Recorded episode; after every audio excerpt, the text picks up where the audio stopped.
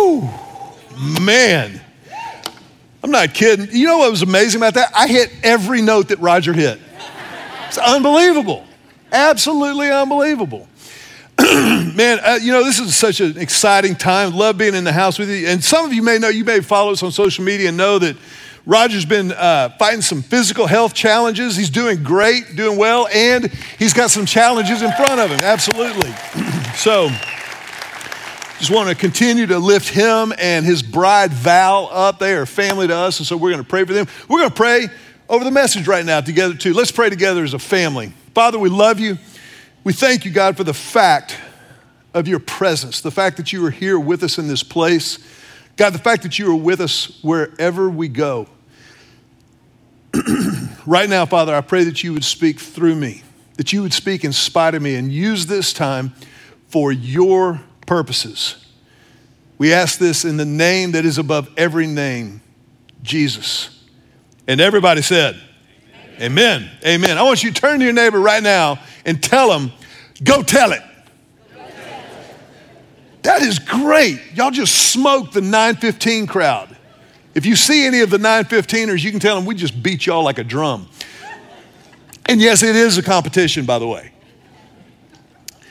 Go tell it. You know, I was on the phone with my brother Patrick, who lives in Houston, a few weeks ago, and he was telling me that he had, he had gotten one of these Traeger grills. You know, how many, do we have Traeger grill people in the room? Apparently, I'm the last man in America who doesn't own one. But Pat was telling me about the virtues and the benefits of the Traeger grill. Apparently, you can start a fire in this thing, put whatever flavor wood pellets you want in the little canister, and plug it in and just leave it. It cooks basically like an oven outside, except it uses flame. It's an amazing tool. And Pat was telling me, he goes, Mac, I can, I can start the fire, set it, and I can leave it I can change the temperature in my grill outside on my patio with my cell phone from anywhere on the planet. You have got to get you one of these things. I was like, man, Pat, that's great. I said, I'll, I'll be honest with you, I'm, I'm a charcoal guy. I'm just, that's, uh, that's not a judgment in any way, shape, or form. I just said, I, I kind of like setting a fire, tending a fire. If I'm grilling something, it's charcoal. If I'm smoking it low and slow, then it's with firewood. He goes, oh, okay. You're probably judging me right now, thinking me less of a man because I plug in my grill. I was like, hello up, cowboy. No judgment here whatsoever. I think that's a, that's a phenomenal tool. If you can plug it in and let somebody else do the work for you, man, knock yourself out. That's, I'm kidding. But I, I, did, I thought, man, what an, what an amazing invention. What an amazing tool that you can just set an app and your grill just stays at a steady state temperature. You know, one of the great challenges of the Christian faith is that there is no app to keep the fire of our faith at a constant temperature. Once the fire of faith is lit, once a person steps into a relationship with Christ and begins to follow Jesus and begins to do life with Jesus as a part of the family of faith, that fire has to be tended. That fire has to be paid attention to. We have to account for ups and downs and twists and turns. We have to account for environmental factors that change around us, kind of like you do if it's cold outside versus hot outside when you're grilling. And you just have to pay attention. We, we have to feed the fire of faith with scripture and with prayer. We have to open the damper and let in the oxygen of obedience and feed the fire of faith. Tend the fire of faith. That's, that's what I do. When I, when I tend to fire, that's, to me, that's kind of therapeutic. I, I like paying attention to the fire, keeping up with it. And that's like, well, what's the word that everybody uses now? What do they call it? They call it um, self care. Self care. That's what it is. When I start a fire, that is self care for your pastor. Well, our faith needs that kind of attention. Our faith has to be tended to. We have to pay attention to it. We have to stoke the fire. It's like any relationship in your life, it requires attention. And there is one skill, there is one skill, spiritually speaking, that will ensure the survival of your faith. Now, before I tell you what that skill is, we've been talking about skill set over the last few weeks. We've looked at different spiritual skills that we all need to grow, to get good at growth.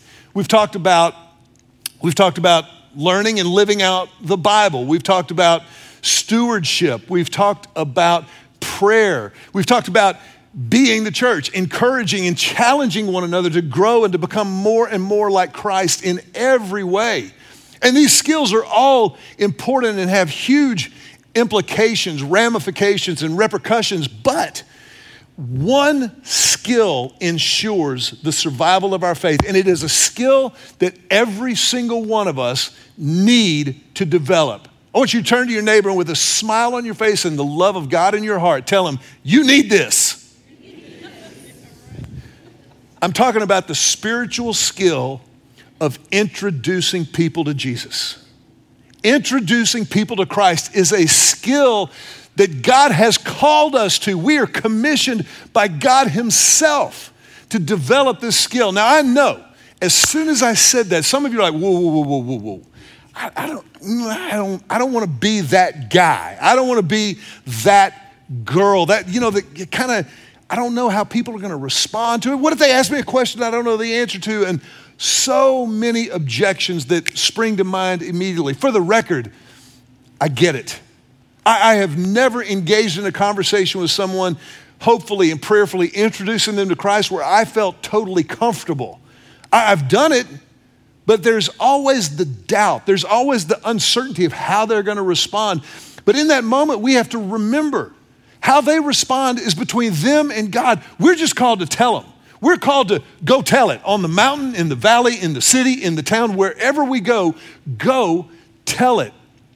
If you look in the book of Acts, Acts, of course, is the biblical record of the beginning of the founding, fledgling church there in Jerusalem. It, it chronicles the, the ups and the downs, the stops and the starts, and, and things that went well, things that didn't go so well. But in Acts chapter 1, we kind of receive our, our marching orders. This is kind of the, the charter for the church. If you will, Acts chapter 1 is, is the constitution for the church, no amendments needed. This is Jesus explaining who we are and what we do. Look in Acts chapter 1, verse 8. In Acts chapter 1, verse 8, the Bible says, But you will receive power when the Holy Spirit comes upon you. This is Jesus talking. And then he says this, and you will be my witnesses, telling people about me everywhere in Jerusalem, throughout Judea, in Samaria, and to the ends of the earth. You will be my witnesses. What Jesus is saying here is begin where you are. He, right here, he's talking to the apostles, the disciples, and he says, Start here in Jerusalem. For you and me, this would be Start here in Austin. You will be my witnesses in Austin, then in Texas, and then Samaria, Judea would be the, United States of America, the ends of the earth. So start here, Austin, Texas, the United States, the ends of the earth, even to California. You will be my. I've been waiting for that all week. Sometimes I'd throw things in that are just for my own entertainment value. And if you're from California, welcome. We're thrilled that you're here. I mean that. I'm not one of these, you know, anyway, it's a whole other sermon series. You will be my witnesses. It's not a debate, it's not open to discussion. Jesus just said, This is the job. And it's a skill that ensures the survival of our faith. It's a skill that we need. James chapter 2, verse 26 says, just as the body is dead without breath, so also faith is dead without good works. So you can believe in God, but if you're not backing it up, your faith is as good as dead in the water. Now, does that sound a little extreme to you? Does it sound maybe kind of overly fanatical or unnecessarily radical? If it does, I, I understand, but let's, let's just kind of pull on that thread a little bit. When we say faith without works, we're talking about faith in Christ, having a relationship with God. That means that we have chosen to respond to God's grace initiative and entered into a relationship with Christ. That's what, that's what this faith means in this context. And that means, by definition, that God has taken us from death because of sin to life. We, we are all born under the condition of sin. Nobody had to teach you how to lie, how to be selfish. The first abstract concept that you ever grasped was what? Mine. Mine. Every two year old in the world knows mine. And it's a concept that we have to constantly, for the rest of our lives, fight to overcome. And that reality is corrected in faith because of what Christ did on the cross when he became my sin and your sin and paid the penalty for that sin so that we don't have to, so that anyone who believes in him would never die but would be forgiven of their sins. That's, that's, that's the reality of it. But then, because of that reality, we respond in faithfulness through good works, by doing things, by furthering the purposes of God, the kingdom of God here on earth. Jesus' model prayer God, your will be done on earth as it is in heaven. There is, of course, an eternal aspect to our faith, but there is absolutely a temporal, right here and right now aspect of our faith as well. So we have to we have to understand that. And so Jesus gives us our marching orders here. What he's talking about here is evangelism. Evangelism. The word evangelism, just a, a working definition of evangelism, it just means telling the good news of Christ. Telling the good news. The word evangelism in the original Greek is euangelizo. Euangelizo, it's where we get the word evangelism. Now, I learned something this week that I had never known. I've, I've been a follower of Christ for more than a minute. I've been to seminary. I've never broken down the word evangelism before. Watch this. We say evangelism, E V A N G E L I S M. Well, in the original Greek, it was euangelizo, E U A N G L I Z O. That's the verb, to tell good news. Well, that prefix EU just means good. It's like a, a eulogy at somebody's funeral. That's a good word about somebody who's just passed away. It's a good word. You is good, angelizo, but that word angel is right in the middle of evangelism. An angel is a messenger of God, a messenger who brings good, good news. You tell good news. I've never seen angel in the word evangelism before. Has anybody else ever seen that? You can raise your hand. That's okay if you did. You're smarter than your pastor. I'd never seen that before.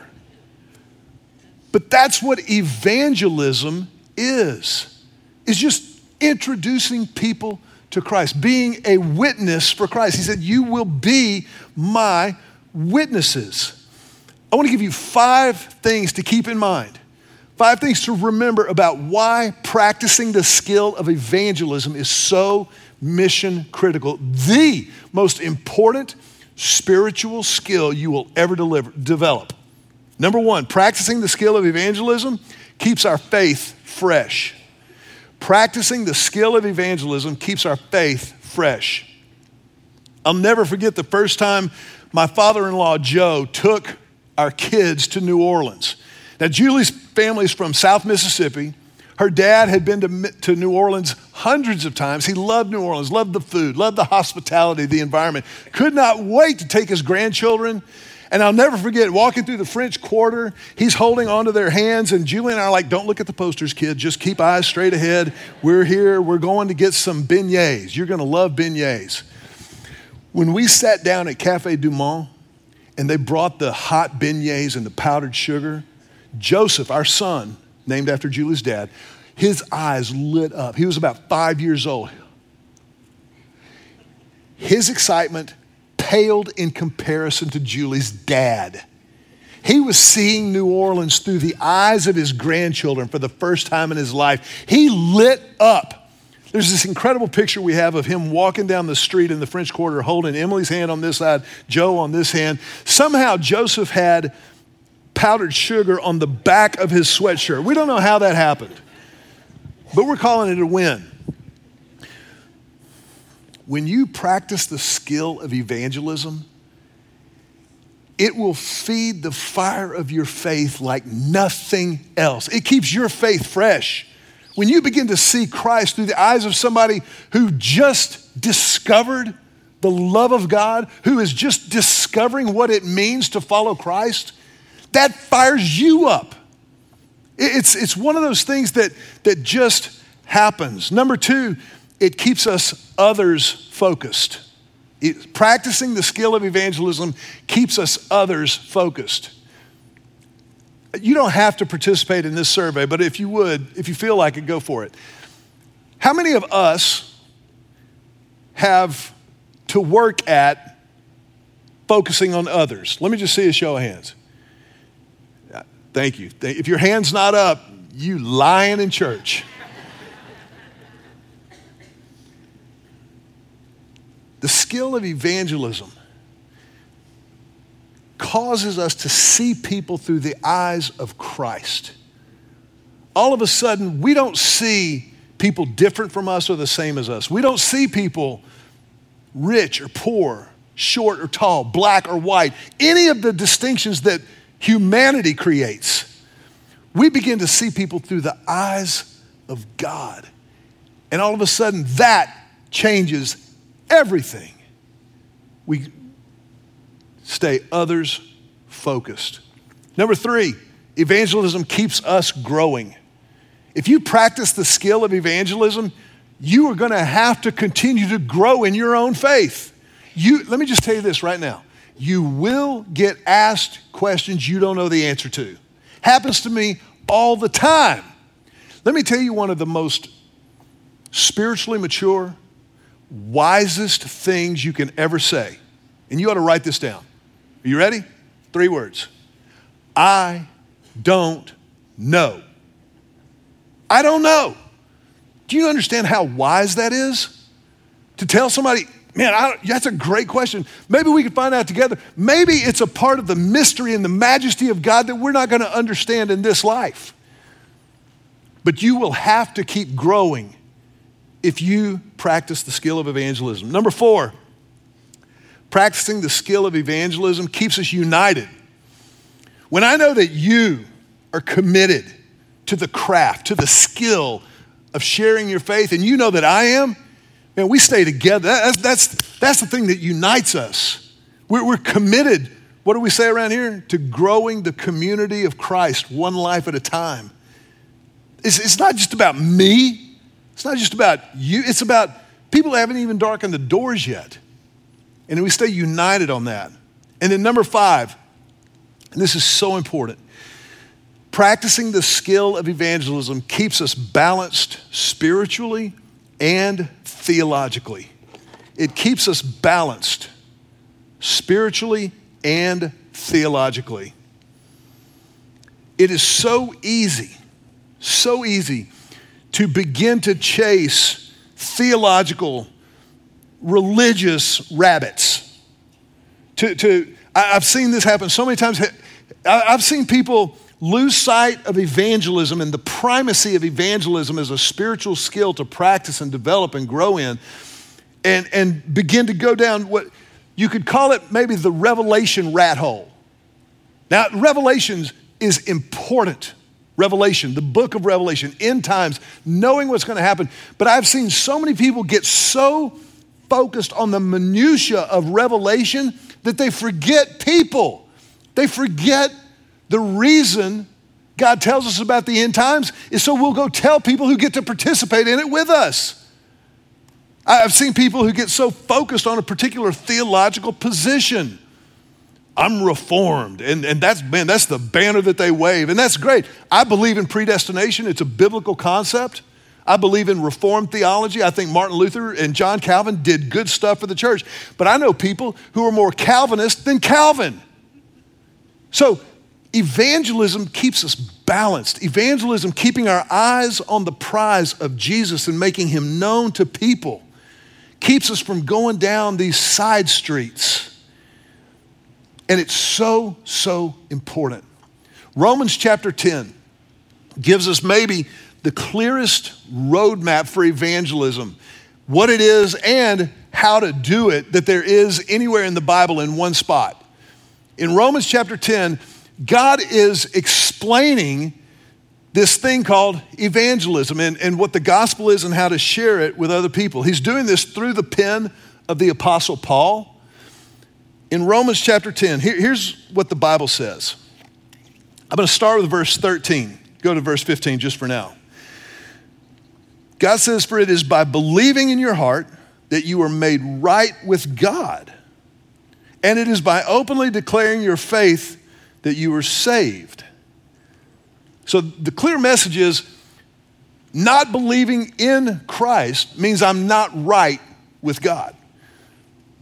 As the scriptures tell us, anyone who trusts in him will never be disgraced.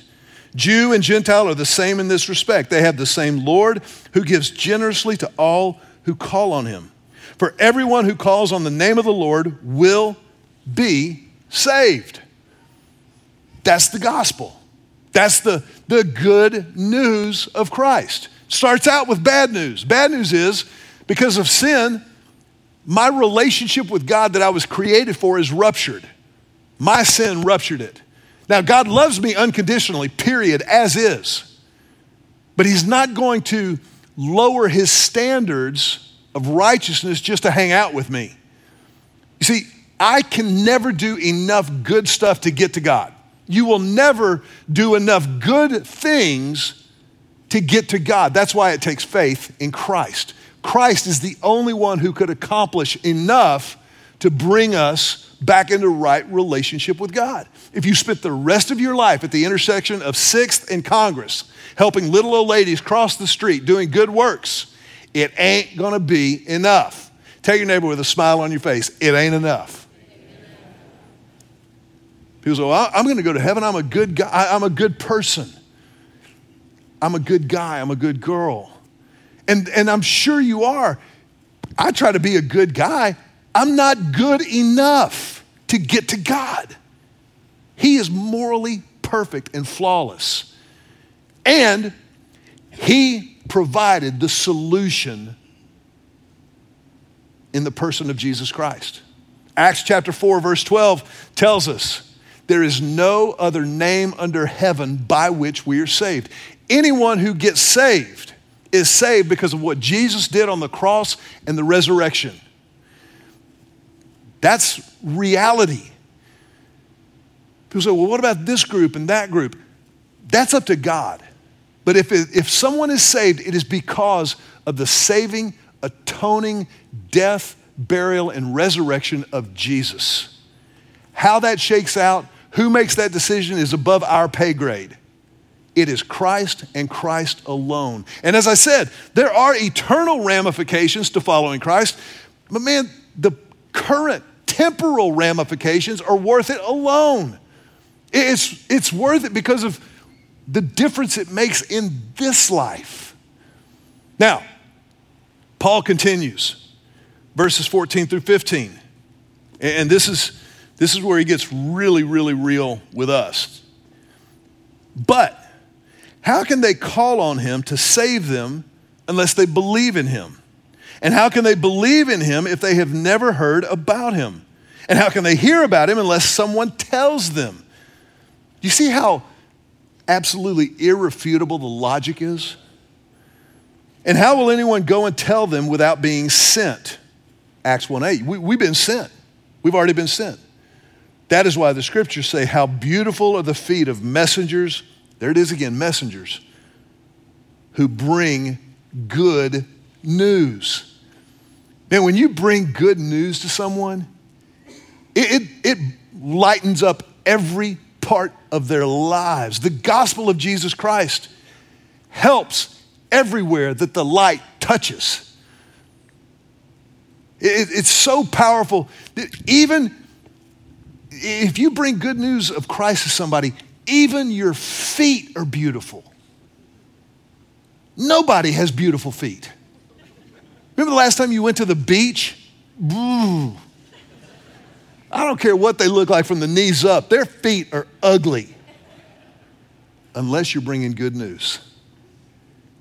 When you bring the good news of Christ into someone's life, when you introduce someone to Christ, you bring beauty and power, grace and truth, freedom and hope.